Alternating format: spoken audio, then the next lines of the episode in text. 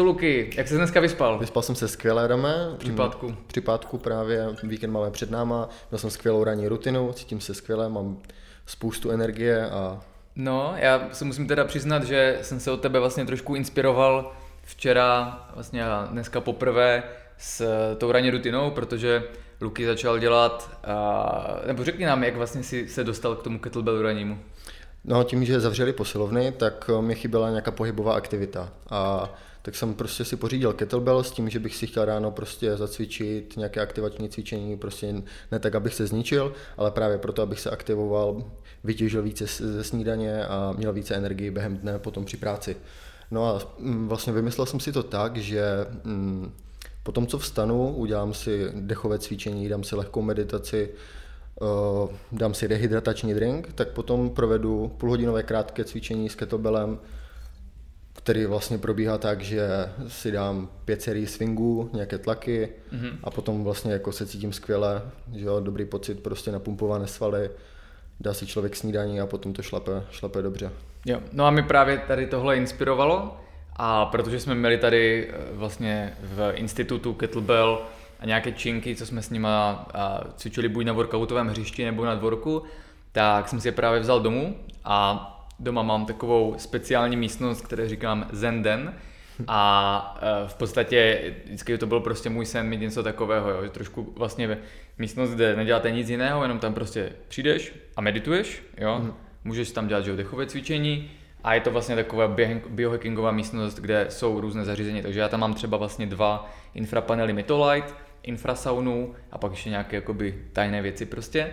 A v podstatě ta místnost funguje tak, že člověk si tam ráno udělá celou tu rutinu a v rámci toho mi právě díky tobě napadlo, že, což jsem jako v podstatě nikdy tak ne, nedělal, protože jsem na to nikdy doma jako prostor neměl, nebo jsem nechtěl zničit parkety nebo takhle, je, že jsem si tam vzal ty činky, jo, hmm. kettlebell, jednoručky, palici 15 kilovou a elastický band, jo, úplně minimalistické vybavení.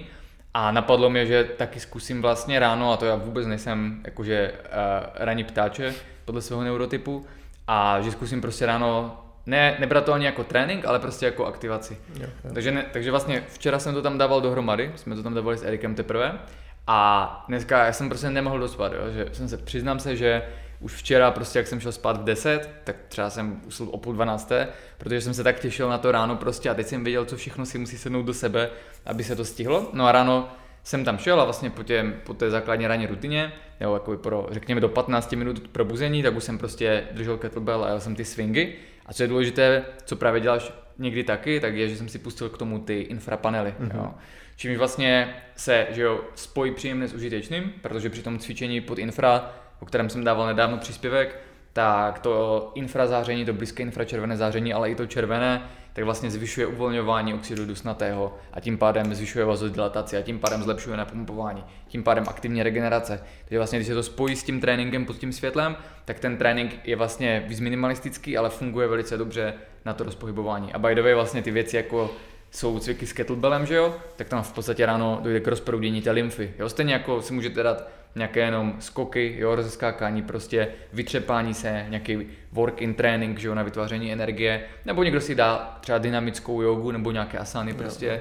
A i když člověk dělá takové to eh, dýchání prostě celým tělem, jo, kdy se, kdy sedí prostě na zemi u toho, tak vlastně všechno je důležité, že ráno prostě to tělo rozhýbeme, jo, to je něco, co spoustě lidí tam chybí a jsou schopni fakt jako ležet a meditovat dlouho a pořád se nemůžou sebrat a zvednout a začít být aktivní, ale je potřeba tam prostě dodat do toho těla jakoby ten oheň. Jo, právě jakoby ten pohyb hned začátku vlastně během dne, tak je pro to tělo stejně jako světlo jasný signál, že je den, že prostě konec spánku a je čas začít vlastně fungovat. A jak bys třeba jakoby porovnal ranní rutinu třeba dřívější, kterou si dělal a s tou hmm. pohybovou aktivitou, jestli tam cítíš nějaký rozdíl na té úrovni energie a podobně? Jo, jako určitě, ale prostě, protože že jo, už samotný prostě ten pohyb o sobě i když, když si uděláte, já jsem třeba cvičil jenom, to bylo možná 15-20 minut, jo, ale prostě bez přestávky, mm-hmm. prostě jeden cvik za druhým, tak vyjedou už endorfiny, že jo. To světlo, které je extrémně intenzivní, já mám teda ty panely dva, každý má prostě tu intenzitu 30 tisíc luxů, takže to dá prostě skoro 60 dohromady, ono se to trošku ztrácí,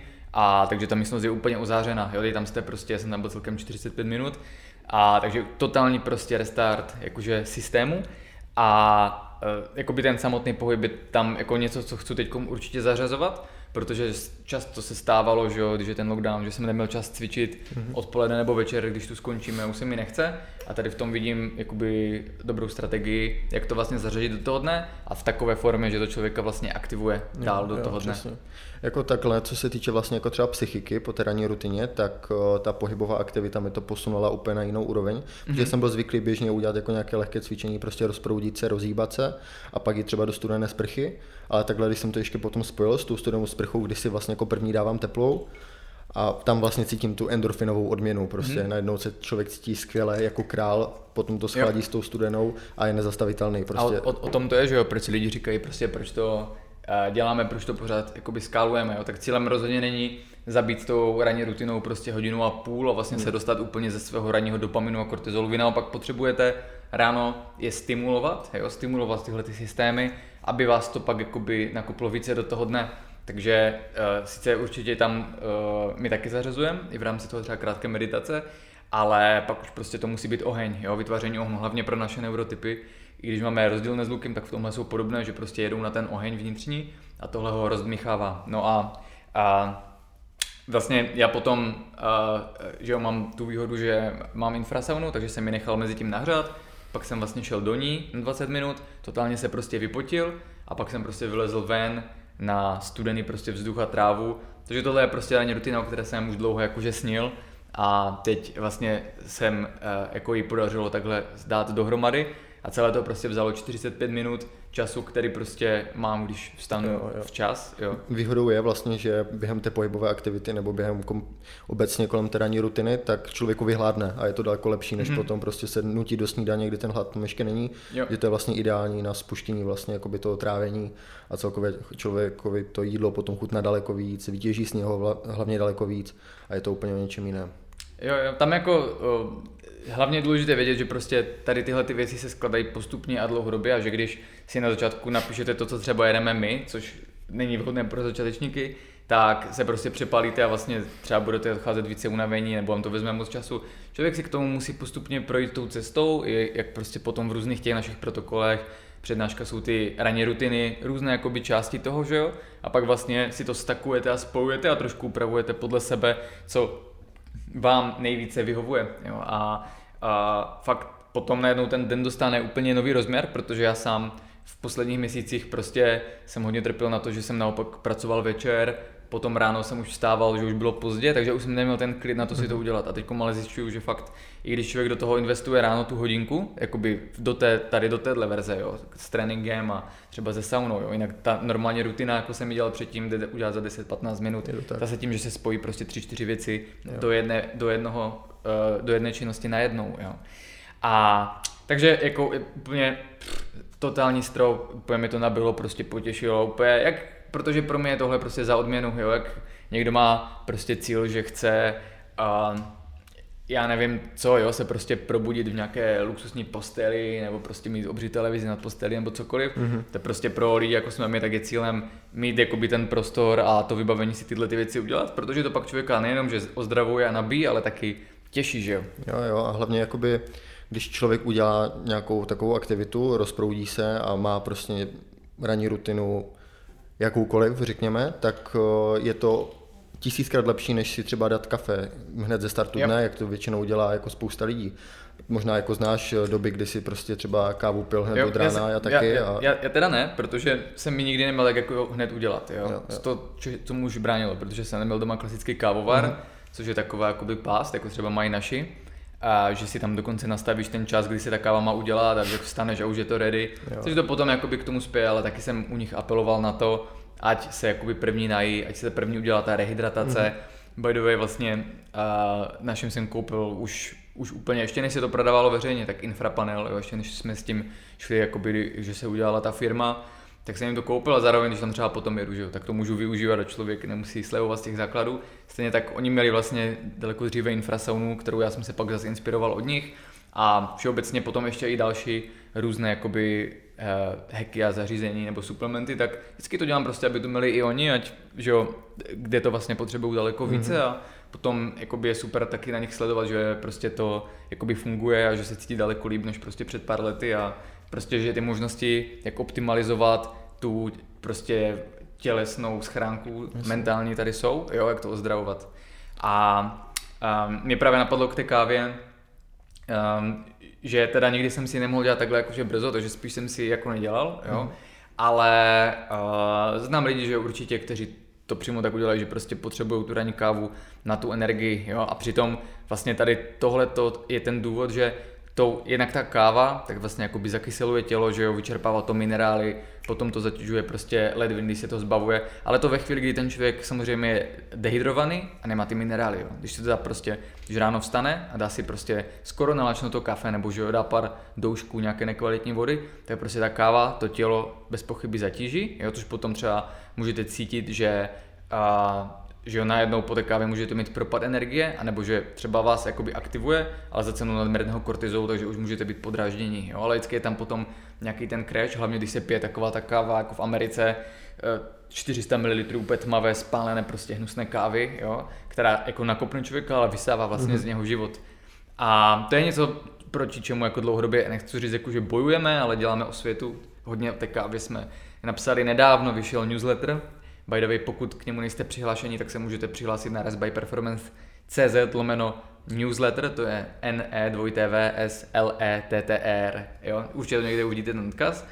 A my každý týden posíláme článek, na co většinou dává dohromady Luky a já třeba mu tam něco přidám, nebo mu řeknu ten námět a je to nějaké jakoby doplnění prostě tady těch praktických informací. A zrovna před, už je to asi měsíc, jsme posílali, že velký speciál o kávě, které se vždycky věnujeme v nějakých no. intervalech, kde jsme jako se tomu věnovali dopodrobna, protože je fakt rozdíl mezi tím a vytvářet si závislost na kofein a nechávat a za tu cenu se zbavovat svojí životní energie a za tu cenu vlastně nechat zanášet svoje tělo a je rozdíl mezi tím skutečně si udělat tu kávu tak, aby to v podstatě byl až jakoby rituálek, Jasně. jo, a vytvořit prostě z toho něco, co to tělo posílí a dodá mi to ten drive v nějaké té chvíli, kdy je potřeba. Jo, já třeba jako osobně z vlastní zkušeností, když jsem ještě třeba neměl ranní rutinu na takové úrovni jako dnes, tak jsem byl zvyklý třeba běžně do, těch, do té půl hodiny, tři čtvrtě snídat a k té snídaní jsem si dával French press, prostě byla to takový jako rituál a dělal jsem to tak a stávalo se mi po nějaké době, že kolem 9. 10. hodiny přicházel prostě propad energie, kortizol, že se propadnul a necítil jsem se dobře, potřeboval jsem další kávu a už jsem byl prostě v tom začarovaném kruhu. No a vlastně, když jsem začal tu ranní rutinu více štylovat a dostávat to jako na lepší úroveň a kvalitu, tak jsem zjistil, že ji vlastně vůbec nepotřebuji, že se cítím daleko lépe, mám tu energii vlastně ze sebe a ne z nějakého jako stimulantu. A potom zhruba dvě hodiny, tři hodiny po probuzení, když si na tu kávu udělám čas, získám ji v maximální kvalitě, zajdu s někam do kávárny nebo si ji udělám v práci, tak to má úplně jiný efekt na mě. Práce prostě ocejpá, potom motivace je a všechno vlastně jako v pohodě, bez toho propadu energie. Takže vlastně jako by to je velmi důležité, co bych řekl lidem, že káva hodinu po probuzení není dobrý nápad z dlouhodobého mm-hmm. hlediska. Jo, to někdo si dá třeba 10 minut po probuzení, no. že jo. Na to, že chápu, že někdo třeba si to chce dát ještě než odejde do práce, tak si může vždycky to dát do nějaké termosky, že jo, a vypít pak. To je právě jakoby Uh, lidi to nemají rádi, když jim někdo šáhá na kávu, což ukazuje většinou na jejich v podstatě jakoby emocionální závislost i na té kávě. Takže potom vidíte, že kolikrát jsme psali něco o kávě, kde jsem třeba jenom upozornil na to, že existují horší a lepší kávy a vždycky se tam od takových lidí snese kritika, že eh, co jim na to toho mluvím, že oni svoje tři šálky espressa považují za zdravou věc a bla, bla, bla, jo. Ale to může být, ale je důležité umět s tím nakládat a uvědomit si, kdy vlastně já využívám tu kávu a kdy napak jakoby ona využívá mě, což mm-hmm. jsou potom tady tyhle ty stavy závislosti. Jo. A pro většinu, pro většinu běžných lidí, jo, v kterémkoliv z našich základních protokolů, v jakékoliv praxi, kterou děláme s lidma, tak jedna vždycky z prvních věcí je, že potřebujeme vyřadit, vytáhnout je ze stimulantu. Jo, teďkom my se bavíme hodně o kávě, ale často třeba vidím a ani ne tak u našich lidí, ale třeba u klientů z brain marketu, že prostě jedou na té jerbě, jo, což je hmm. slipper slope, jak se prostě říká anglicky, to je stokrát horší začarovaný kruh, kde prostě člověk musí fakt mít nějaké už jakoby uvědomění sebereflexy, aby se na tom nestal závislý, mm-hmm. jo, protože jerba je daleko více stimulující, a zároveň tam jsou některé, řekněme, zdravé substance, zdravé jakoby polyfenoly a alkaloidy, které to jakoby eh, mitigují ten negativní efekt, to znamená, že třeba nezakysiluje tak jako a ta káva nebo a, vlastně snižuje tělesnou zánětlivost. Takže tam je daleko díl trvá, než člověk pozná, že to na něj působí negativně. Ale jako člověk, který kdysi spopularizoval pití jerby, jo, prvním článkem, co vyšel na tom blogu by Performance, na základě něhož o rok později Brain Market začal jako první jeden z produktů prodávat jerbu a začali to na základě toho článku pít skutečně ne tisíce, ale desetitisíce lidí, kteří se nějakým způsobem k tomu běžně předtím nedostali, protože to byl speciální artikl Čajoven pro specifické lidi, kteří spíše se věnovali tady té oblasti, ale ne pro normální. A dneska je vidět, jak to pije opravdu velká spousta lidí, tak jako člověk, který prostě psal o tom eseje a články, jako člověk, který byl několik let závislý na té jerbě do takové míry, že skutečně ráno jsem se probouzel totálně rozbitý, bez dopaminu, bez nálady a jediné, co jsem potřeboval, byla ta jerba abych mohl pracovat. A došlo do té fáze, že a jsem z toho měl totálně zničené trávení, totálně vyčerpané adrenály, syndrom uh, chronické únavy, a snížený testosteron a vlastně všechno jakoby špatně na základě toho, že jsem prostě připaloval, že dával jsem dvakrát denně tu jerbu, to znamená první skončila, propad energie mega, dal jsem druhou prostě,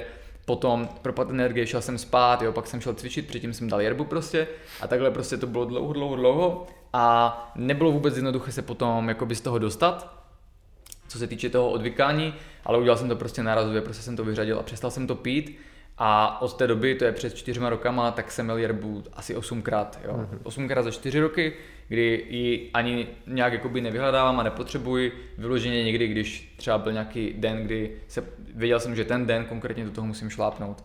Ale obecně k těm stimulantům je vždycky důležité vyrovnávat vlastně, že musím vytvářet životní energii, abych ji potom mohl spotřebovat skrze ty stimulanty a když to nedělám, tak si zadělávám na velký dluh. Tolik řečeno, tak vlastně ty, ty to ani tak nezměnil, ale my samozřejmě s Lukem máme rádi kávu, milujeme stimulanty, jenom už jsme se prostě řekněme naučili trošku, jak to dělat rozumně. A za mě, a potom cítí to každý klient, který to vyzkouší, když vyřadíte stimulanty, řekněme třeba na měsíc, což je reálná doba, tak první týden můžete mít nějaké abstinenční příznaky a tak dále. Prostě to už musíte přečkat, jo.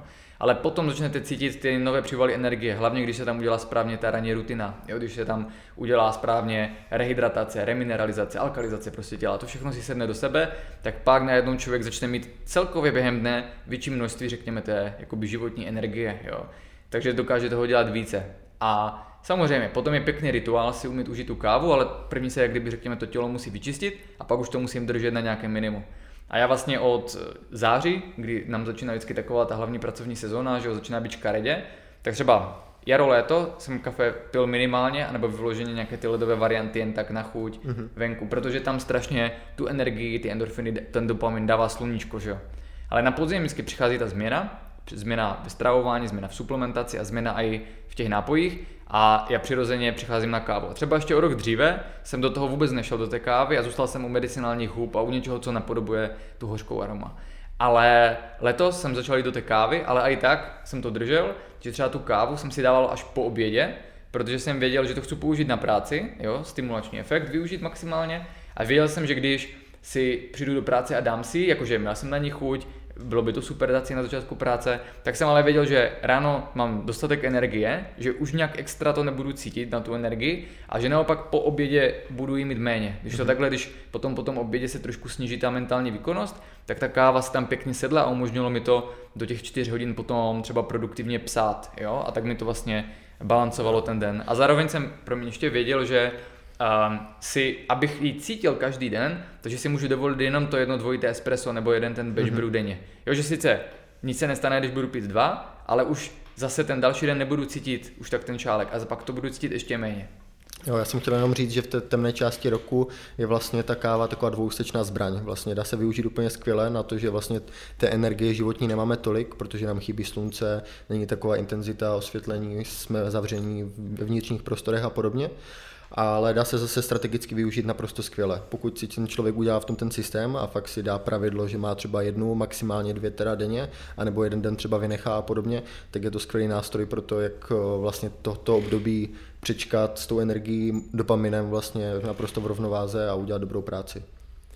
No. Yep. No a právě, co jsem chtěl jenom zmínit, jsme se dostali úplně někam jinam, než jsem původně chtěl jít, tak je, že Luky tady říkal, že, že si třeba koupí kávu nebo takhle, což jsme dělali do téhle doby, kdy a prostě já jakoby mám rád, že pití kávy, ale miluju prostě pití dvojitého italského espressa, jo, ať už klasicky, anebo na jaře a v létě potom na ledu, jo kdy to nejlíp umí udělat paradoxně řekové, neitalové, kteří to vlastně na tom ledu, jako myslím, jinak. Mm-hmm.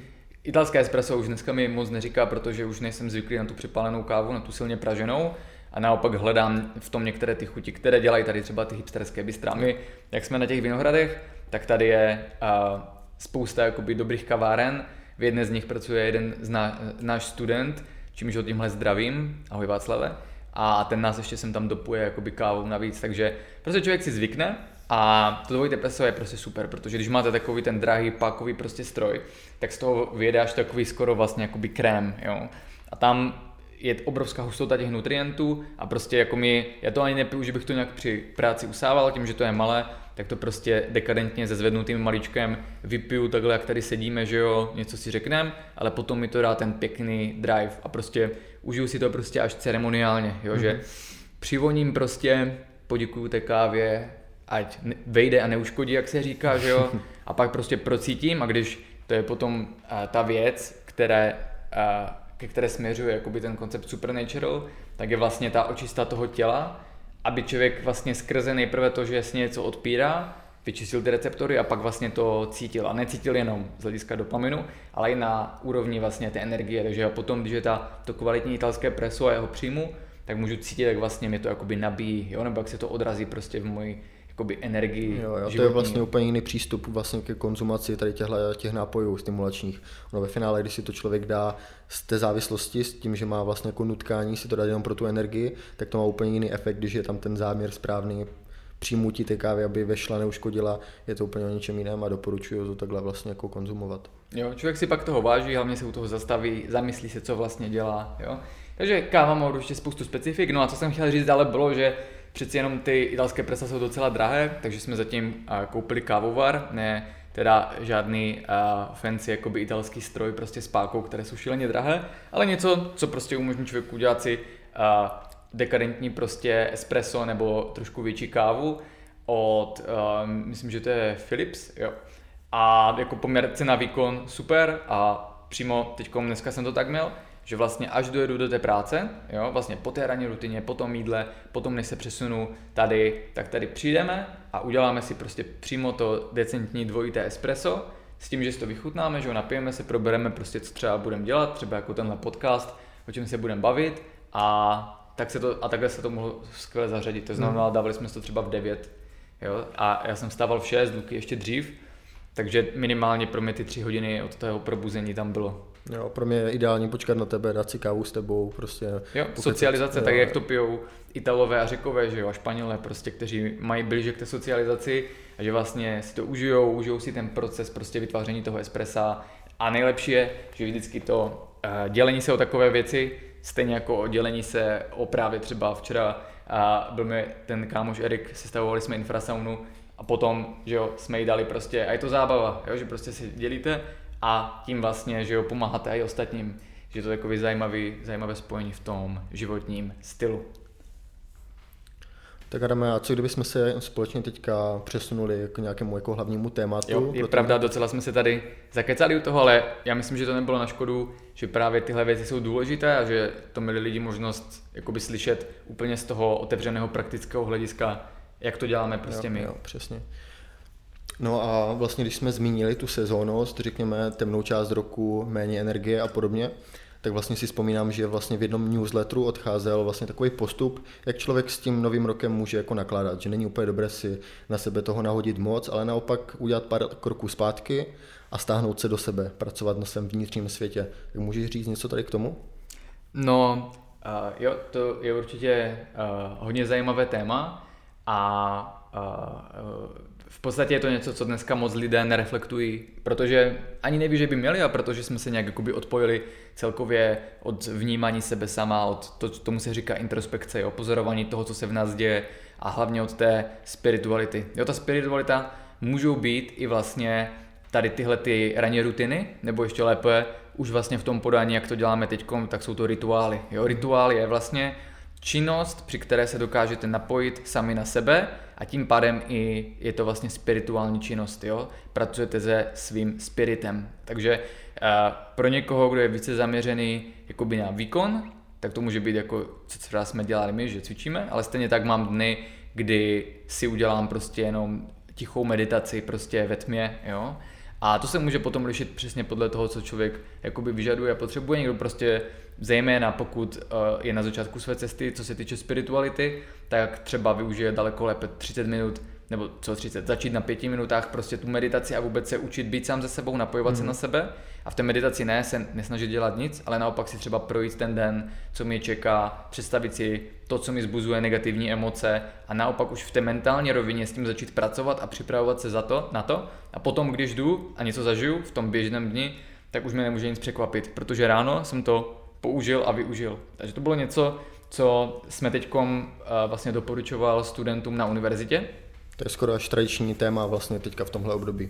Jo, my to děláme každý rok, když to takhle vycházelo, tak vlastně děláme na poslední víkend v prosinci uh, v podstatě neurotypy většinou a potom v lednu, kde je takový jakoby nejtemnější měsíc, ne z hlediska délky slunečního svitu, ale obecně energie a nálady ve společnosti, tak děláme potom bonusové téma, které není u zkoušek a které úplně není pro práci s lidma, jako většina těch témat už teď praktických, jak pomáhat lidem v těch daných oblastech, ale je více sebezkušenostní pro ty studenty a něco vlastně, co jim má dát nějaký jakoby nový náhled na sebe a porozumět sobě sama. Protože to vidím jako extrémně důležité a ono se to nejvíce pro, pro, propsalo samozřejmě do těch posledních dvou ročníků univerzity, tak je, že ten člověk uh, není to jenom o tom, že projde nějakým prostě ročním výcvikem a není to jenom o tom, že by se měl začít věnovat praxi s lidma kolem sebe a není to jenom o tom, že pochopí ty koncepty a tak, ale vlastně, aby člověk mohl být dobrý poradce. Nejenom performance poradce, aby dokázal prostě efektivně pracovat s lidma v jakékoliv oblasti, tak je dobré mít vyřešené prostě svoje vnitřní démony, protože se jinak strašně stává, že my vždycky projev, pro, tomu se říká projekce, takže projíkujeme na sebe vlastně svůj vlastní nevědomý obsah. Mm-hmm.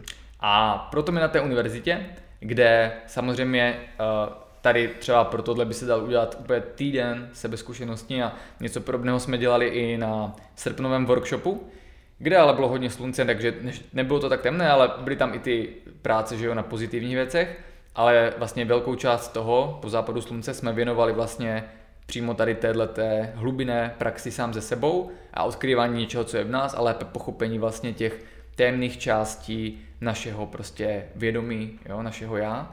A potom to může být buď opravdu takhle jakoby hloubkový workshop několika denní, anebo jako to děláme na té univerzitě, že prostě eh, umožníme těm lidem tam nahlédnout a vlastně získat nějakou první reflexi a potom je na nich, jestli budou pokračovat dále. Nicméně loni a pravděpodobně to uděláme i letos, tak je pak ještě jakoby dobrovolný jeden den, kde už se může přihlásit jenom ten, koho tohle zajímá, nebo kdo tam vidí nějakou práci, kdy se pak tomu věnujeme ještě jednou a hlouběji a třeba loni se největší průlom podařilo udělat až na tomhle speciálním dní, že kdo tam šel, tak a neprohloupil. No a to, o čem se tady bavíme, je asi současně takové jakoby a jedno z hlavních témat tohohle podcastu a to je vlastně a výprava do našeho nevědomí. Takže dámy a pánové, tady Adam Čislík, Lukáš Rusek. Ahoj. Zdravíme vás z Performance Institutu a vítejte u dalšího Supernatural podcastu. Dun, dun, dun, dun. Dun, dun, dun, dun, dun, dun, dun.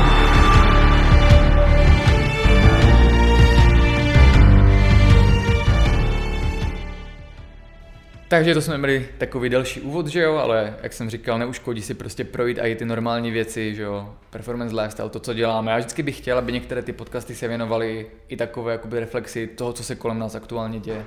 Jo, jo, a e, teď v podstatě to navazuje i na to, že byla velice důležitá univerzita, na které jsem i já se posunul, jakoby co se týče těch zkušeností, protože to, jak my tam děláme tady tu práci s nevědomím, tak vlastně jedna věc je, že já pomáhám těm lidem, jo, jim dát tu metodu a ten návod, tu mapu a na druhou stranu potom uh, vlastně oni mi posílají teď, protože to bylo online, tak mi psali vlastně ty svoje, jak se sebou pracovali, jo, ty zpětné vazby a z toho já se potom strašně učím, protože mi ukazuje, co je možné, co se tam objevuje prostě a tak dále. Takže extrémně zajímavé a jakoby po tomhle víkendu prostě jsme měli fakt jakoby skvělé prostě výsledky a spousta lidí, kteří nikdy se třeba nezaměřovali příliš na práci se sebou a na spiritualitu, na vůbec uvažování o nějakých vlastně o nevědomí, tak mělo opravdu jakoby velké vhledy a velký průlom. Jo. To je právě na tom zajímavé, že vlastně fakt lidi, kteří se o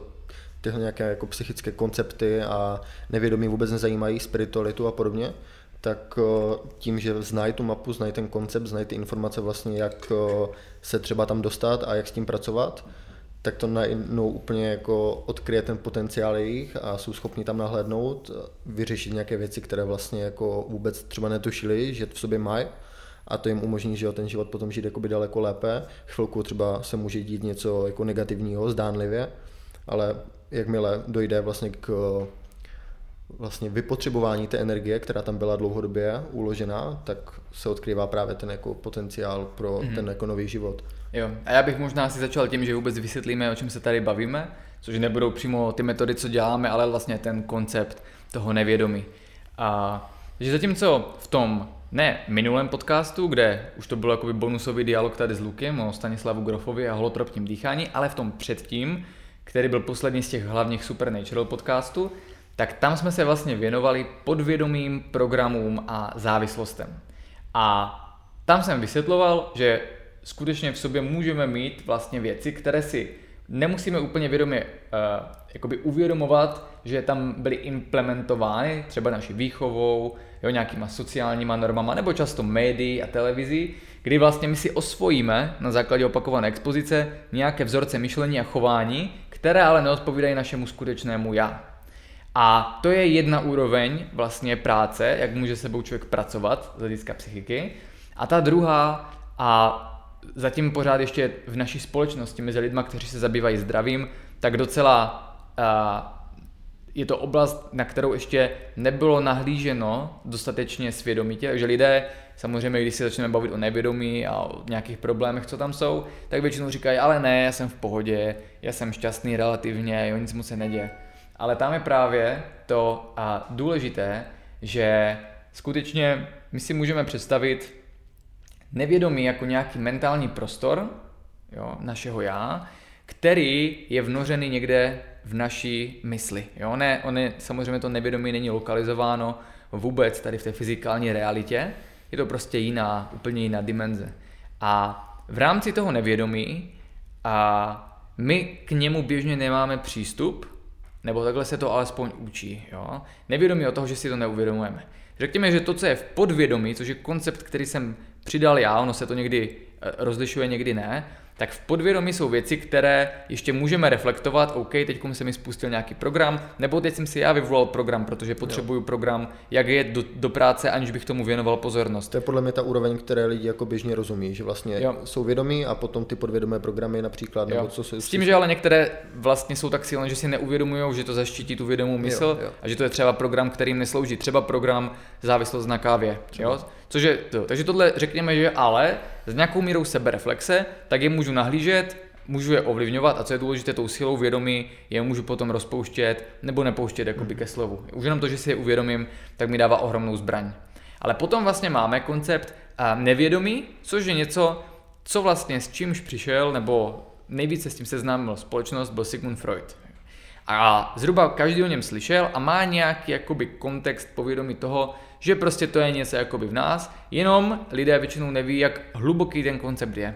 Freud uh, tu svoji teorii vytvářel v době, kdy uh, v podstatě byla ta společnost Rakousko, Německo, Británie, Francie na začátku vlastně na přelomu 19. a 20. století tak ti lidé v té vyšší společnosti, ve které on se pohyboval, tak žili neuvěřitelně svázáni společenskými normami a tím, co se slušelo a co ne. Mhm. A zejména tam byly hodně tabuizované sexuální témata a tak dále, což vytvářelo to, že většina tehdy té společnosti skutečně vytěsňovala ten, jakoby tady tyhle ty vlastně tu, že nemohli žít jakoby ještě svobodně a plně se projevovat, hovořit o svých pocitech, hovořit, co se jim děje. Takže tam došlo k obrovskému vytěsňování prostě do nevědomí a on pomáhal v podstatě to odkrývat. Ale jak často potom říkám na těch přednáškách, tak doba pokročila a potom spousta jeho následovníků, kteří přišli po něm, jo, čímž nemyslím Junga, Adlera a celou tu psychoanalytickou školu, ale myslím potom, když se začalo a objevovat kognitivní psychologie, psychologie osobnosti a potom a třeba i a transpersonální psychologie, tak ty začaly přinášet vlastně, nebo pozitivní psychologie obecně, ty začaly přinášet vhledy už na to, že v tom nevědomí nemusí být jenom nějaké negativní, perverzní, vytěsněné obsahy a traumata, ale můžou tam být i vlastně pozitivní věci, které nás můžou posilovat a ovlivňovat a kde máme vlastně zapsánu tu historii všeho, co se nám stalo, co si ani častokrát nepamatujeme a vlastně jakoby sídlí tam i nějaká naše vyšší intuice. No a proto nelze se dívat na to, a už není dobré se dívat dneska na to nevědomí pouze z pohledu Freuda, ani třeba z pohledu Junga, který už tam začal přidávat, že tam jsou i jiné tady tyhle ty obsahy, ale můžeme to vnímat jako nějaký virtuální prostor, který je na jiné úrovni reality. Jo? Není v té fyzikální sféře a nelze vysvětlit na základě operací v mozku, ale je řekněme o úroveň vyše nebo níže, jak se na to díváme, prostě v realitě jakoby jiné, jo? v jiné prostě jakoby hustotě, v jiné dimenzi.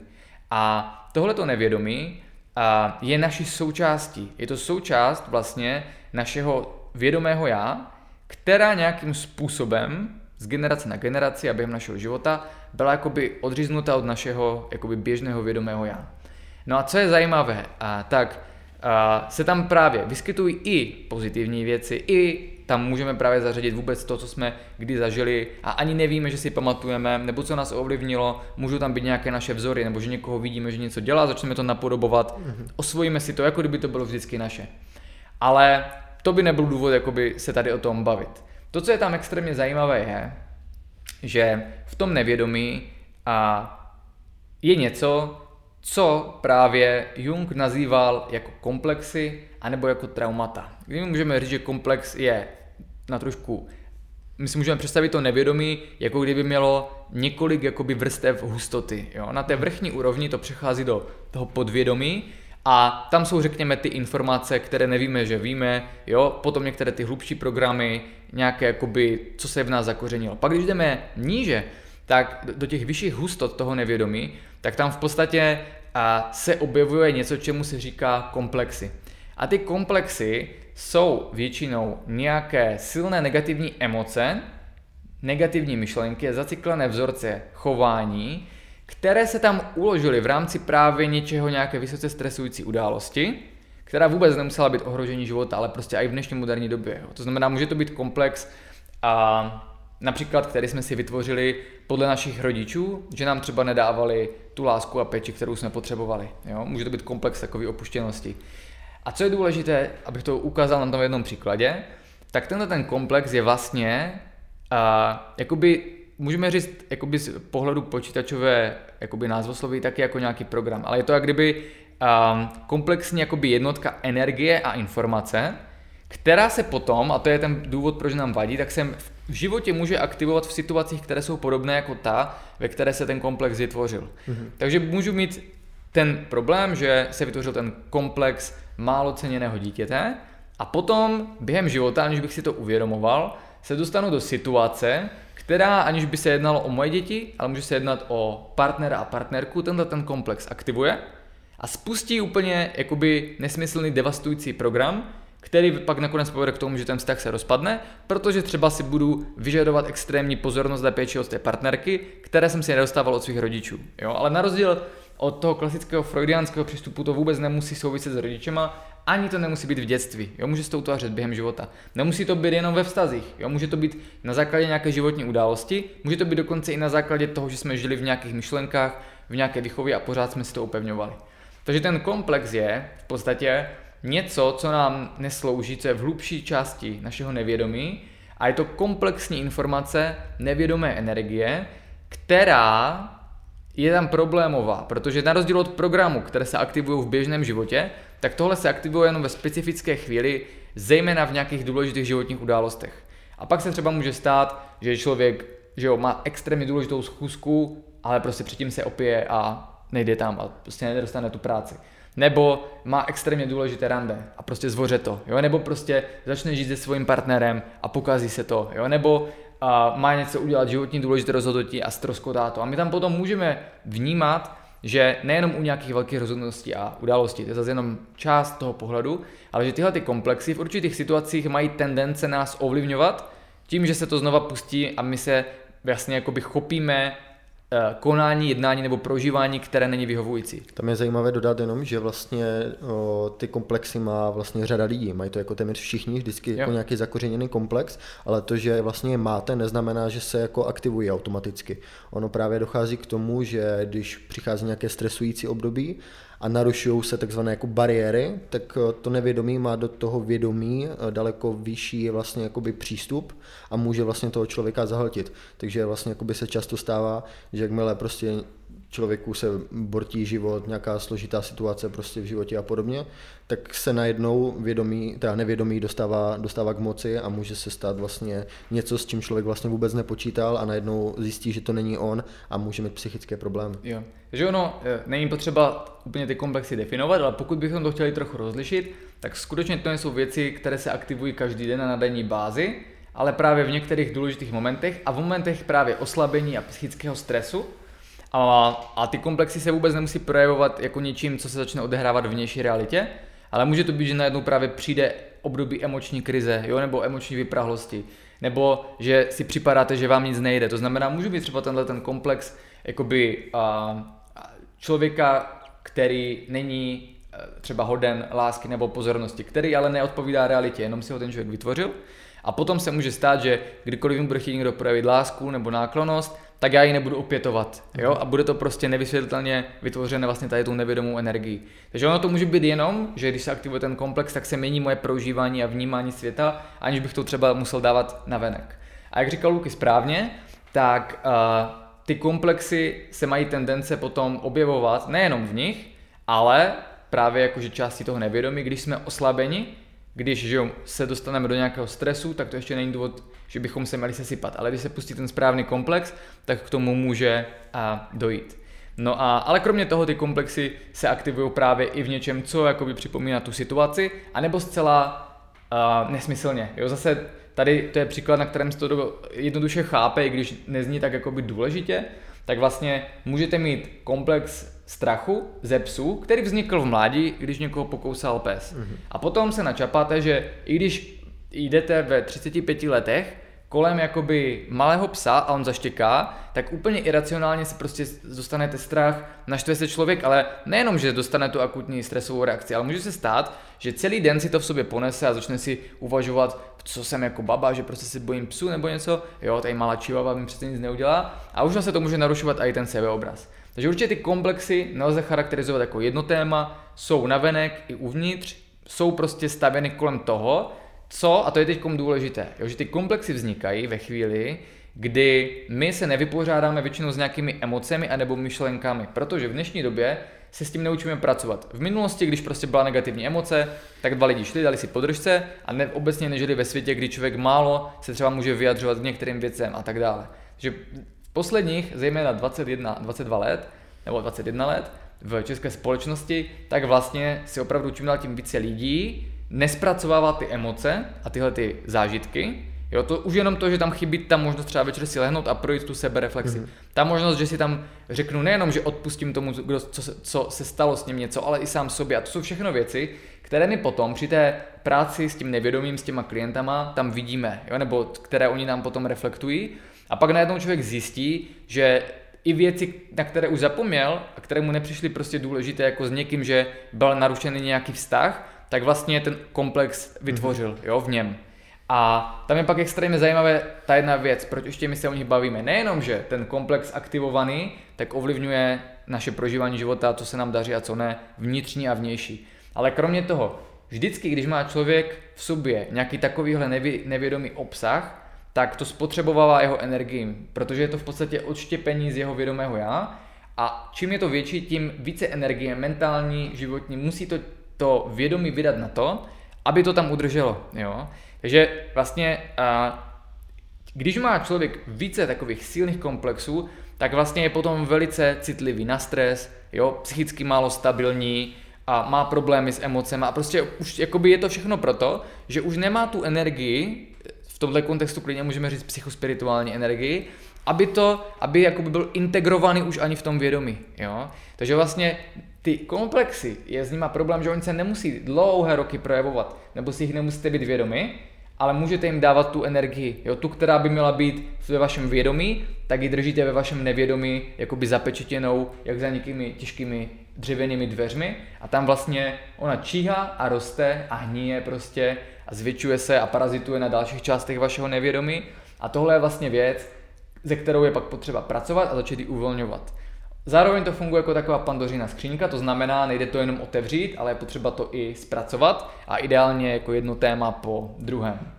A ještě potom o level hlouběji, v ještě větší hustotě toho nevědomí, tak jsou potom, řekněme, traumata, ať už trauma osobní, rodinné, kolektivní, anebo to, čemu říkáme stín, osobní nebo kolektivní. Což jsou vlastně názvy proto, že tam je něco opravdu jakoby uh, co ještě oproti komplexu, tak to trauma většinou uh, vzniká velice brzo v našem životě, byť samozřejmě může být i při nějaké vysoce traumatizující situaci během života. A tam už to více odpovídá tomu, co si lidé jako to trauma představují. To znamená, tam je problém, že do nějakých uh, 3 až 6 let věku, tak dítě si pamatuje primárně přes starší část mozku, přes limbický systém, jo, přes vlastně ten plazí mozek, kde je limbický systém a ukládá si emoční vtištění imprint a vzpomínek do nejhlubších částí mozku a do nejhlubších částí nevědomí, které tam potom přetrvávají až do dospělosti. A tam se potom ukazuje, jak v psychoterapeutické praxi, tak v praxi s psychedeliky, v psychedelické terapii, v holotropních stavech, stavech rozšířeného vědomí. Tam všude se tyhle ty traumata pokud člověk je schopen aspoň trošku introspekce, projevují.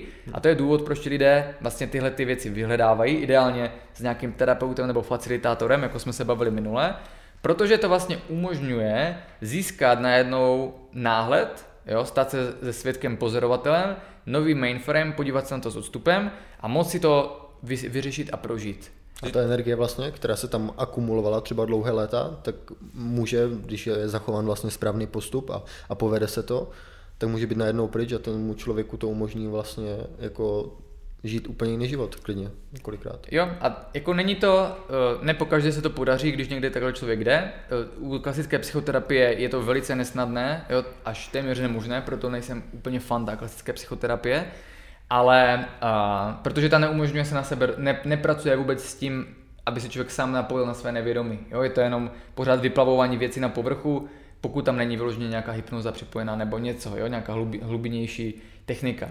Ale každopádně u těch vlastně, řekněme, úplně starobilých technik, jako je užití prostě, jak jsme se bavili minule, ayahuasky, nebo u nových, jako je holotropní dýchání, ale které se taky objevovalo v průběhu věku, podobné techniky, tak tam najednou totiž dochází k tomu, že se člověk napojuje na své plné pole vědomí, na své skutečné já a tam najednou získává náhled, získává tu sondu, že se tam může vypravit. A častokrát ti lidé třeba na ayahuasce, na Vačumě, na, uh, což je San Pedro, tak reflektují, že skutečně, je kdyby tam na Iboze to hodně bývá, že pokud ten člověk se nenechá unést jenom virtuálním zážitkem, který tam někdy dokonce staví před něho samotné jakoby nevědomí, aby zabránilo vstupu k tomuhle obsahu, pokud tím člověk projde a dokáže se napojit na sebe a nejde se tam jenom to užít, ale jde na sobě pracovat, jde tam s tím vědomým záměrem i do toho holtropního dýchání, tak v podstatě tam častokrát ti lidé popisují, že kdyby třeba zažijou tu situaci, jak se stala. Jo? Jeden příklad za všechny, v, před asi 20 lety žil v Americe jeden multimilionář, který měl zdanlivě vše, co mohl chtít. A toho vedlo k tomu, že dělal něco jak Dan Bilzerian, orgie s ženama, hodně drog prostě a užíval si prostě, ne, že si užíval života, ale byl v tom chycen. A byť měl všechno a byť mohl zažít všechno, tak tam byla obrovská nějaká emoční vyprahlost, až si chtěl sáhnout na život a zabít se. A e, v poslední chvíli, než to udělal, ještě pár dní předtím, tak byl v Kostarice v nějakém hotelu a tam potkal a shodou okolností jednu spirituální učitelku a ta, když ho viděla a cítila, že je s ním něco takhle špatně, i když on jí to řekl, že se chce zabít, tak mu řekla, že ještě vyzkouší jednu poslední možnost a dala mu kontakt na afrického léčitele, který se shodou okolností pohyboval také v Kostarice jenom v jiné části. On tam teda jel, jakože dokáže, že ani tohle to nepomohlo, vůbec nevěděl, do čeho jde.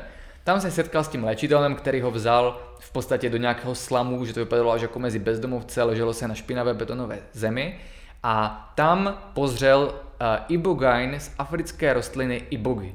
A to je jeden no, z nejsilnějších psychedeliků, proti kterému podle jejich uživatelů ta ayahuasca je úplně jakoby sranda, proto taky není běžně, jakoby, není běžně dostupná ani ta iboga.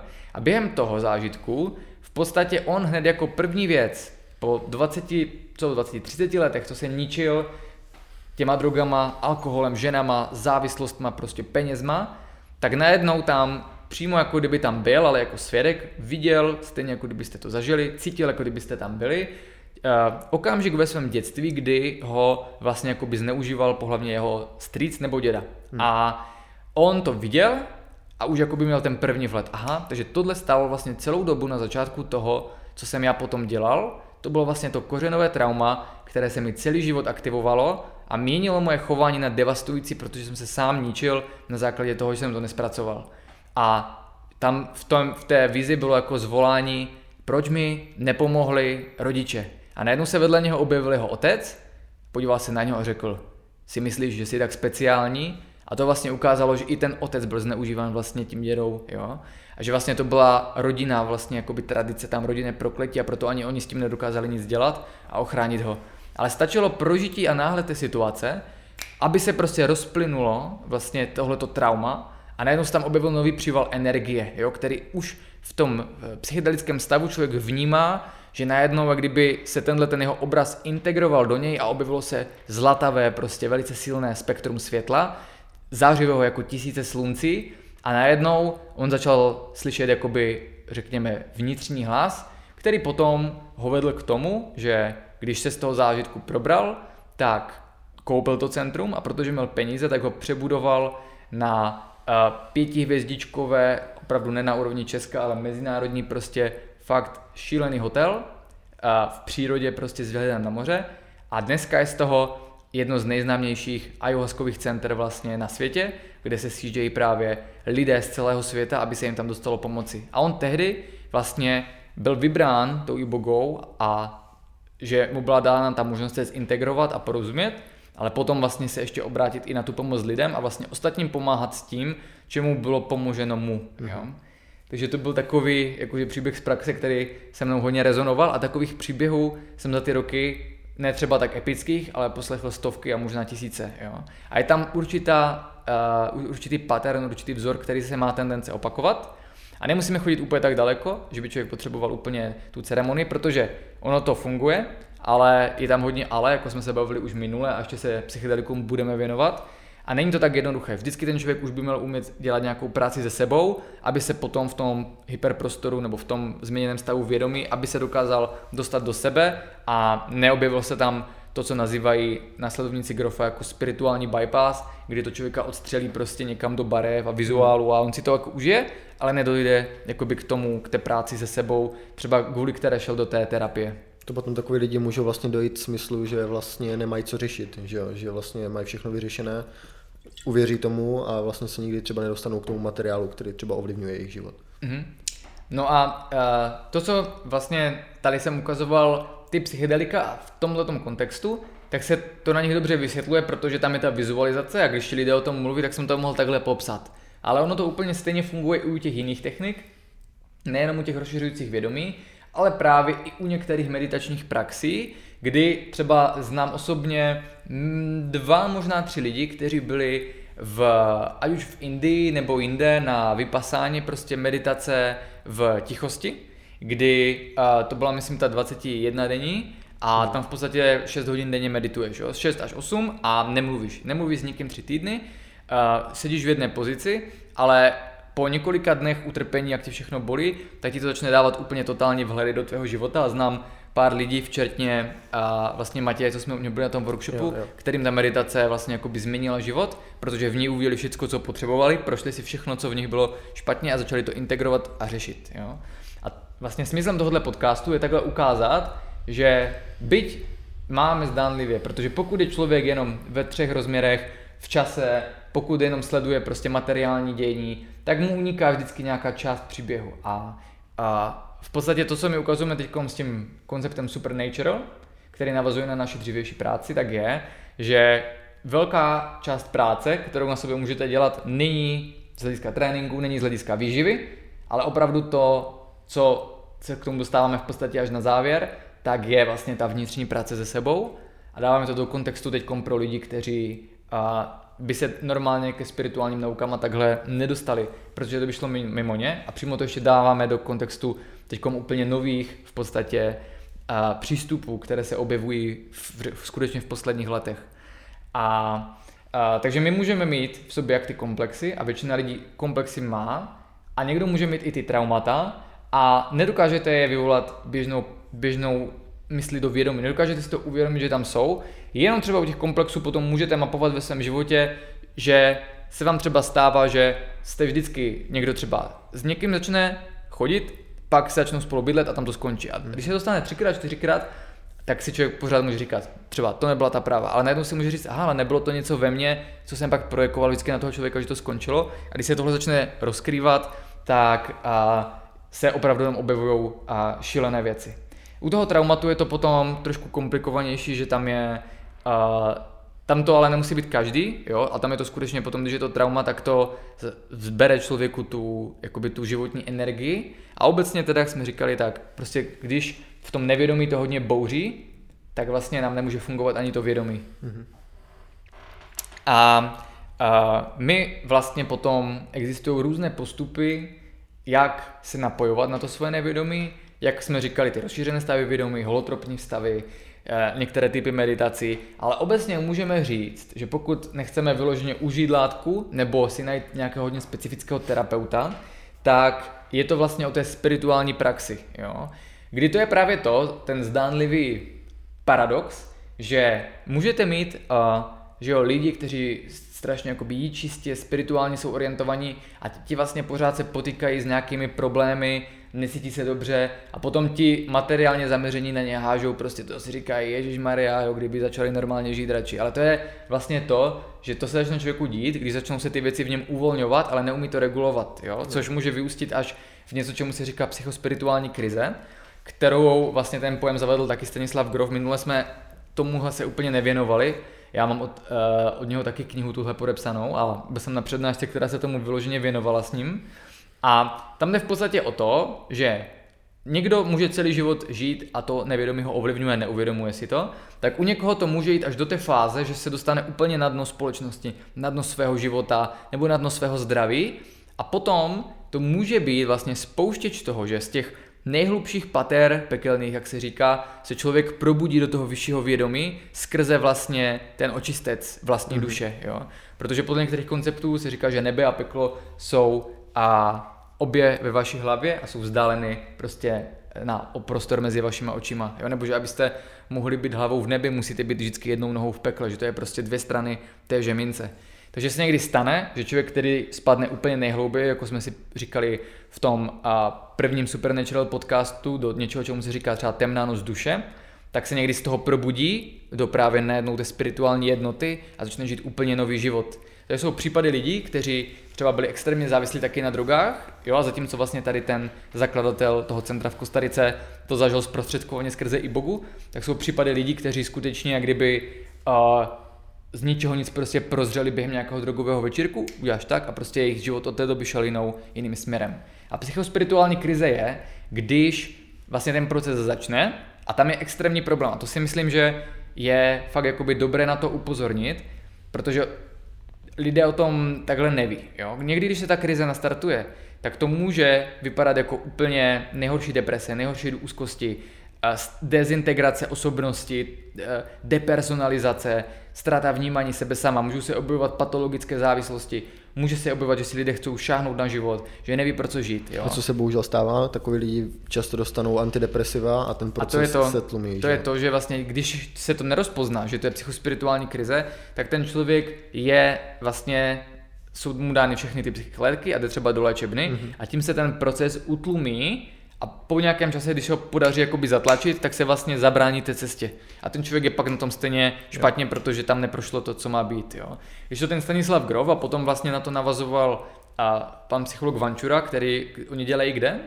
Diabázis si myslím jmenuje. Jo, to, to je někde, někde na Moravě. Nejsem si jistý. Tak a, ten se vlastně specializuje na tady tyhle ty psychospirituální krize a mě strašně hřálo na srdci, že oni, on říkal na jedné přednášce, že to měli udělané tak, že vlastně když někoho přivedou na při, protože v psychiatrické léčebně to funguje tak, že když vás tam přivedou na příjem jako akutního pacienta, tak bez ohledu na to, jestli jste blázen nebo ne, tak si vás tam nechají. Jo, tam není jako možnost, kdyby řekli, protože nemůžou to riskovat. Jo. Takže to mi připomíná takový vtip, kdy uh, si pán vedle psychiatrické léčebny pouští jakoby letadlo na dálkové ovládání od svého syna, jenže překročí tu vzdálenost, že jo, letadlo mu spadne za plot té psychiatrické léčebny.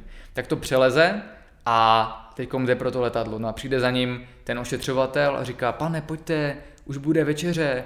A on řekne, počkejte, já ten musím najít tady své letadílko. A on řekne, ano, letadílko, to víte, že jo, pojďte, najdeme ho u té večeře a už ho vede, jo. Takže to byl takový vtip, co jsme si říkali, když jsme měli praxi v léčebně, že tam vlastně skutečně, jak se dostanete, tak už nikdo nevěří, že jste pánem svého, své mysli a už jste charakterizovaní jako pacient. A oni v tom Diabasis dělali to, že vyloženě jim dávali echo, když tam někoho přivezli, oni přijeli na ten příjem a vlastně zjistili, jestli ten člověk má psychospirituální krizi, anebo jestli eh, je, jako je potřebuje medikaci. Což je těžké rozlišit, na to, to už musí být ten speciálně vyškolený profesionál. Ale třeba víš, tam třeba se stává, že právě on, ten Vančura říkal milion příhod, že přijel někdo třeba po holotropním dýchání nebo po hypnoze, které byly špatně dokončeny, jo, takže mm-hmm. začal slyšet netopíry, vidět světla prostě, jo, jo. jo že zůstal napojený na vyšší prostě dimenze.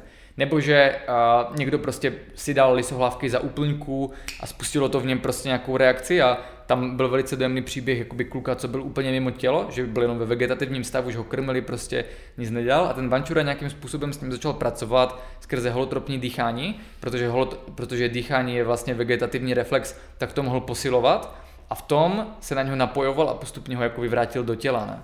A, a on tam potom měl výpověď normálně na video, kde vlastně normálně ten člověk mluvil a popsal to, že, že jak to cítil, že se viděl prostě z, tři, z třetí perspektivy, jako když hraješ počítačovou hru a že vlastně ho stáhl zpátky do toho těla. No ale kámen urazuje potom, že tady tyhle věci se můžou spontánně stávat jako mnoha lidem, ale ne každý ví o tady těchto možnostech.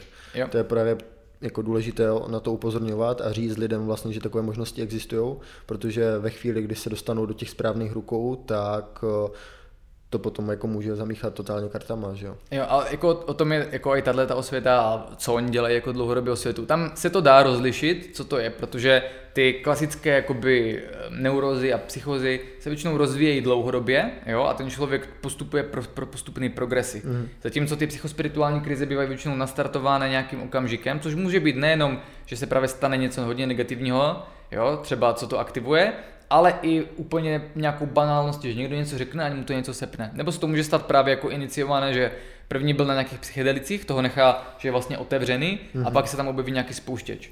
No a tak jako tak, tou psychospirituální krizi, jak to ten Grof učil, tak se ten člověk musí opatrně provést a dát mu spíše jakoby ten prostor. Jo? Ono, tyhle ty krize jsou, i když se to nenazývalo takhle, tak to zmapované ve všech kulturách po celém světě kdy třeba v Indii se jedné formě psychospirituální krize říká probuzení kundaliny, hadí energie, že jo? Kdy ta žena může mít kryje prostě takové ty záškuby, mluvit, jak kdyby byla posedla ďáblem. A co je ten, to důležité je, že když to ten, protože dříve to poznávali lidé spirituálně orientovaní, kteří to dokázali vycítit, jo? Mm-hmm. co ten člověk prožívá a vlastně ani ty klasické, co máme teď, psychozia, tak ještě moc nebyly, jo? což vytváří hodně až společnost moderní a to, že lidé už nežijou sami v sobě. A ten jakoby člověk, který vlastně, když se rozpoznal ta psychospirituální krize, tak oni toho člověka dali do nějakého bezpečného prostředí, nosili mu jídlo, protože člověk se nemohl o sebe postarat, byl ve tmě, byl v bezpečí, že jo, zapali mu tam vonou tyčinku, dělali s ním meditace a takhle ho jakoby usměrnili a provedli a to potom popisuje v té knize ten Grof, že to je vlastně důležité, že když je to rozpoznáno, tak vlastně tomu člověku se musí vytvořit bezpečný prostor. A ono to nemusí být jenom, že fakt jako by byla nějaká krize, a potom ten člověk jako se potřebuje zintegrovat zpátky, ale někdy skutečně to je vlastně to probuzení do vyššího vědomí, které je prostě spojené s tím, že člověk první jde jednou nohou do pekla jo. a vlastně projde si jakoby tím procesem, který vlastně, když se zasekne, tak ho může na celý život prostě zablokovat. Mm-hmm. Jednak od toho růstu a třeba fakt může skončit, že už bude mít celoživotně psychózu a brát medicamenty. Jo? A naopak, když se to prostě rozpozná, tak se může člověk jakoby tím projít. A já znám spoustu lidí, kteří si nějakou formou psychospirituální krize prošli a potom najednou se nastartovali jejich spirituální růst a pomoc druhým a změnili život. A uh, pak jsou samozřejmě i jiné typy krizi než psychospirituální, takové ty, že jako měl třeba ten, ten, ten známý, že uh, už jakoby nevíte pro co pracovat, pro co žít a tak prostě odjedete někam meditovat a tam si to jakoby zjistíte a pak začnete nový život a mm-hmm. to je ta možnost, když to změníte vědomě, že už se budete cítit šťastně a budete na sobě pracovat, ale když to člověk nevyslyší, tak se může trápit v tom životě, že jo, dlouhé roky a pak to může skončit špatně. Jo a na, jako ještě bych vlastně dodal, že ono se to náhle jako může celé objevit z toho, že v dnešní době, tím, že prostě žijeme, jak žijeme a spousta lidí nemá vlastně na sebe čas, a ve chvíli, kdyby mohli mít na sebe čas, tak si žijí sociální sítě a podobně mm-hmm. a mhm. nedojde k tomu nejdůležitějšímu, co jako považuji já, tak te, k té sebereflexi. K tomu, že si člověk fakt jako jenom obyčejně nesedne a neprojde si ten den, prostě ty nějaké situace, které měly nějakou emoční sílu a podobně, nespracuje si to a jenom to přikládá do toho nevědomí neustále den za dnem a po pár letech prostě se z toho může objevit nějaká buď neuroza nebo řekněme psychospirituální krize, kde dojde potom k vyplavení té energie nevědomé a proto teda jakoby je důležité a učíme to vlastně i naše studenty pracovat na sobě skrze meditace, nějakou sebereflexi, deník vděčnosti, prostě vedení deníku obecně.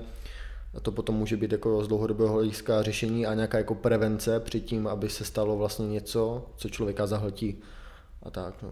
No, tam je právě jako důležité rozlišovat, Luky, že jsou ty různé úrovně, jo? že potom, když je to už jakoby to silné trauma a komplex, tak tady tímhle tím, jakoby, tím základním postupem se jakoby dostaneš do fáze, kdy to můžeš řešit, ale mm. ještě to není jakoby to, čím to vyřešíš. Jo, to stejné psychospirituální krize nemusí vzniknout pokaždé, když člověk jakoby ne, neintegruje svůj nevědomý obsah, protože to nedělá skoro každý. Ale můžeme se obecně jako bavit o tom, že lidé málo se učí naslouchat sami sobě, svým myšlenkám, zpracovávat si emoce a to, co si vlastně popisoval, tak je vlastně jakoby právě se na denní bázi jakoby regulovat, aby se nezačalo v nich akumulovat mm. jakoby to negativní, což potom, když se začne projevovat, že jo, a to pak člověk zná sám, jo, nějak pár týdnů, pár měsíců na sebe nepracuje v té vnitřní oblasti a pak najednou zjistí, že je pořád ve stresu, pořád v napětí, že i malé věci si bere a objevují se pak právě ty odrazy těch komplexů, kdy najednou člověk jedna úplně jakoby paradoxně, aniž bych chtěl, a třeba je hnusný na někoho, jo,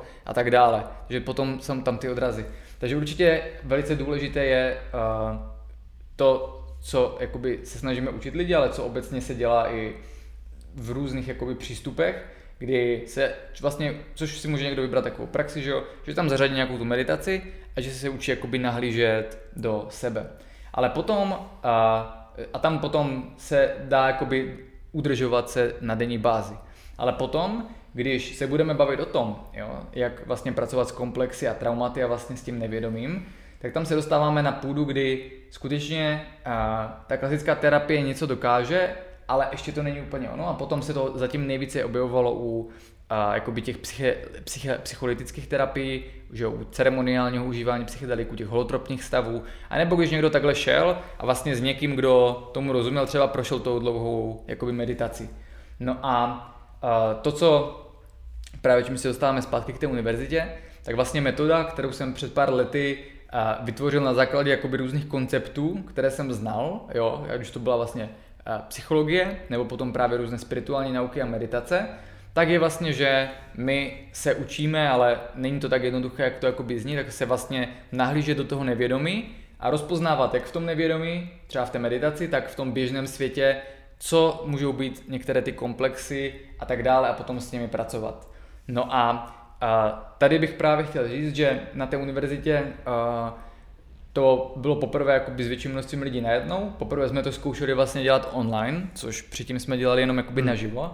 A protože jsem zjistil, že to uh, jakoby jde udělat i takhle, Samozřejmě vždycky je dobré, když aspoň člověk trošku umí se na sebe napojovat. Jo, ale on obecně, i když je to online, tak je to naživo, tak se vytvoří takový jakoby psychický prostor pro všechny, že se ty věci dělají snadněji. Takže my jsme první zkoušeli, že jo, dělat online různé ty meditace, vizualizace a to šlo. A teď jsme na té univerzitě zkoušeli poprvé, jsem zkoušel dělat vlastně tu práci s tím nevědomím a sám jsem koukal, jo, protože ještě třeba tady uh, ještě byli dva, dva kolegové, tak těch jsme se potom ptali, co zažili a ti měli docela dobré vhledy, tak jsem si říkal, to ještě může být tady tím prostorem, co máme jakoby optimalizovaný. Ale potom mi začali vlastně psát lidé jakoby ty zpětné vazby a byl jsem z toho jakoby nadšen, jakou práci dokázali udělat, co dokázali vidět, co dokázali jakoby uh, ujmout a tak dále. No a to mě inspirovalo k tomu, že tak jako tak jsem si říkal, že uh, během února pravděpodobně, možná spíš první týden v březnu, že bychom udělali jednu online přednášku a uh, uvažoval jsem nad spoustou témat a pak mi napadlo, že bychom to mohli posunout o level výše a místo přednášky si udělat první online workshop, jo, který by byl jednodenní a právě bychom se tam zaměřovali na to, naučit se více pracovat se sebou a potom bychom si udělali i jakoby trošku tu práci s tím nevědomím a zkusili si to prakticky, což bude první volavka pro lidi vlastně mimo jakoby univerzitu a workshopy, aby si tohle mohli vyzkoušet. Takže bys si chtěl jako lidem představit, řekněme, tu mapu a potom jít s nima na praxi? Ne, ne, ne, ne to ještě, to ještě přesně nejde. Cílem je vlastně ukázat jim, stejně jako my plánujeme a vlastně jako pracuji na tom videokurzu Supernatural, tak vlastně ten workshop by měl být současně úvod a současně doplnění toho videokurzu mm-hmm. pro ty, kteří potom chcou něco, co úplně v tom videokurzu nepůjde zpracovat, to zažít jakoby naživo a zažít jakoby i tu práci. Jo? Aj, ať už je to prostě nějaká skupinové dýchání, skupinová meditace a tak dále, ale bude tam, bude to jakoby zaměřené do více oblastí, protože to současně začne tím, aby to člověka vůbec uvedlo do té problematiky. Nebude to vyloženě jenom o nevědomí ten workshop, ale bude to vyloženě supernatural workshop, kdy necháme podle toho flow, kam se dostaneme, mm-hmm. ale určitě si na závěr jakoby uděláme to, jak jsme končili teď univerzitu. Takže uh, pokud to s váma rezonuje, tak pravděpodobně v této chvíli, kdy vychází tenhle podcast, se ještě k tomu nebude dát přihlásit, ale uh, hned jak to bude, tak to pošleme e-mailem, proto je zase dobré přihlásit se k newsletteru. Pošleme to všem klientům a bude to jako první v telegramové skupině. Jo, a nabídneme to právě jako lidem z toho užšího kruhu, Každopádně potom, že pokud zbyde nějaké místo, i když je to jakoby online, tak tam je kapacita omezená, jak velkým počtem lidí se to dá dělat a co umožňuje ta platforma, tak potom bychom to jakoby nabídli i veřejně. Ale bude to podobně jako ten letní workshop, taková speciální akce, kterou uvidíme, jak to bude náročné udělat, neudělat. Bude to něco nového, protože to bude normálně jako univerzita. Prostě od 9 do 3 s pauzou na oběd mm-hmm. a bude to vlastně tady v tomhle setupu, který už máme vyzkoušený. Takže si myslím, že to může být pro řadu z vás skvělá příležitost, jak si vyzkoušet nějakou práci sami se sebou. A jak jsem říkal, tak pro spoustu z vás dalších je určitě zajímavý ten videokurs Supernatural, který narostl do jakoby, obrovského projektu a jeho cílem je současně ozdravení energizace těla, zvyšování životní energie, protože se ukazuje, že častokrát než začne člověk cítit ty věci ve své mysli a v té spirituální oblasti, tak musí ozdravit to tělo. To bude první fáze, první čtyři týdny, ale bude se to prolínat. V druhé potom bude ozdravení mysli, jo, kdy to právě bude učit se reflektovat ten svůj obsah a pracovat se sebou a trošku i to nevědomí, aby potom v třetí fázi přišel ten kaviár a to je vlastně práce se spirituálními technikami primárně, a rozvoj vlastního vědomí. A tam už vlastně se posouvat do těch pozitivních oblastí a zkoušet, co vlastně člověk dokáže vnímat a jak to funguje. Že oproti tomu, jak jsem se to učil já, jak jsou různé spirituální disciplíny, kde člověk musí 40 let meditovat, nebo jsou jiné, kde musí se čistit x let, tak tady to je vlastně spojené dohromady, aby ten postup, aby to byla prostě metoda, jak se během 12 týdnů dostat na nějakou úroveň, ze které já už potom můžu jakoby zajímavě se sebou pracovat. A teď už teda je ruku v ruce, že jo? spousta klientů, vlastně, kteří nás sledují, tak eh, rostou s námi a už se zabýváme dlouhou dobu zdravím, tak eh, se jim ta práce bude dělat daleko snadněji. V tom Supernatural samozřejmě jako dostanou nové postupy, jak to zdraví posunout na novou úroveň, mm-hmm. ale zároveň tím, že už vlastně většina těch lidí má své těla vyčištěné, tak jim ten postup bude daleko snadněji. Do určité míry můžou mít, ale právě sami uvidíte, že je rozdíl mezi tím, že jo, pracovat na svém trávání a detoxikaci a je rozdíl mezi tím právě mít očištěné to tělo jakoby z hlediska a potom bioenergetického a já, je to úplně právě nová oblast, která ještě nebyla nikdy zmapovaná, bude tam jak teorie, tak právě praktické cvičení extrémně důležité. Ještě nebylo to nikdy na žádné přednášce, v žádném a, produktu, ani na univerzitě v takovéhle míře. Něco teprve budeme letos dělat na univerzitě. A má to být ne encyklopedie všeho, ale právě jakoby nějaký blueprint, jak jakoby postupovat. Mm-hmm. A nejlepší právě na tom je, že z našich klientů to jenom nějaké procento zasáhne, protože jenom někdo bude cítit to volání s tím směrem. Jo. Ale naopak je dobré to, že to je určené i pro úplnou veřejnost, i pro lidi, kteří vůbec s tímhle směrem zatím nešli a kteří se ať už potýkají s problémy v psychické oblasti, která se potom může projevovat problémy se vztahy, finanční problémy a tak dále. Mm-hmm. A na druhou stranu i lidé, kteří už se věnují spiritualitě, ale a už třeba celé roky meditují a celé roky něco dělají, ale furt jim to chybí. Pořád to není ono, pořád se nedostali tam, kde by chtěli, necítí to, co by chtěli, nedokážou se na sebe takhle napojovat a tak chodí na různé workshopy a retreaty prostě a vždycky chvilku to je dobré a pak zazne. Že ono to vlastně teď jde jakoby novým směrem a my jenom ty klienty, kteří budou chtít jít s náma, tak přizveme Byť samozřejmě by bylo dobré udělat tu praxi jakoby pro ty naše pravidelné klienty, pro všechny, protože je to pak z hlediska té pyramidy performance jakoby nějaké jo. to zastřešení. Ale je to právě jakoby vykročení novým směrem a i to, že jako když že jo, se naladíte na nějakou vlnu, tak potom ty lidi přitahujete, tak v poslední době, ať už jsou to ty konzultace nebo terapie, co dělám, nebo univerzita, tak se ukazuje, že tam jsou lidi, kteří fakt jakoby zvládli optimalizovat své rutiny, cirkadiální rytmus, jídlo ale zjišťuju, že to bylo jenom malá část té skládačky, mm-hmm. že vlastně to daleko větší je tam před náma a to je totiž to, co je uvnitř, jo? Já jsem sám na to těším, jako na ten protokol. Po dlouhé době si dám poctivě nějaký postup prostě pro sebe optimalizaci a jsem, jsem velmi natěšený. Jo. A pro pokud náhodou, když posloucháte, se vám zdá, ale to není možné, proč přece, proč bych musel dělat tolik věcí, abych se cítil dobře, já chci žít jenom obyčejný a spokojený život tak ho klidně žijte, ale musíte pochopit, že ten život je hra a přišli jsme ji tady hrát a jaký smysl na umřít, aniž byste pochopili její pravidla. Takže to je to, co my tady děláme. My vnímáme tu architekturu toho Matrixu, jak je to postavené, jak je to tady kolem nás naprogramované. A to je podle mě ta největší výzva, kterou v naší generaci a v naší životní etapě můžeme zažít.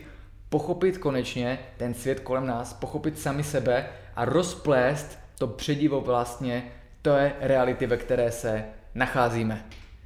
Takže to byl podcast a děkujeme. Děkujeme, že jste poslouchali. Bylo to dneska do všeho chutě. Začali jsme od úplně fyzikálního racionálna, šli jsme až do nevědomí, vrátili jsme se vlastně k psychedelikům a rozšířeným stavu vědomí. Já myslím, že to bylo super. Luky, díky. Taky díky. Prošli jsme to a s váma se budeme těšit zase příště. Mějte se. Ciao.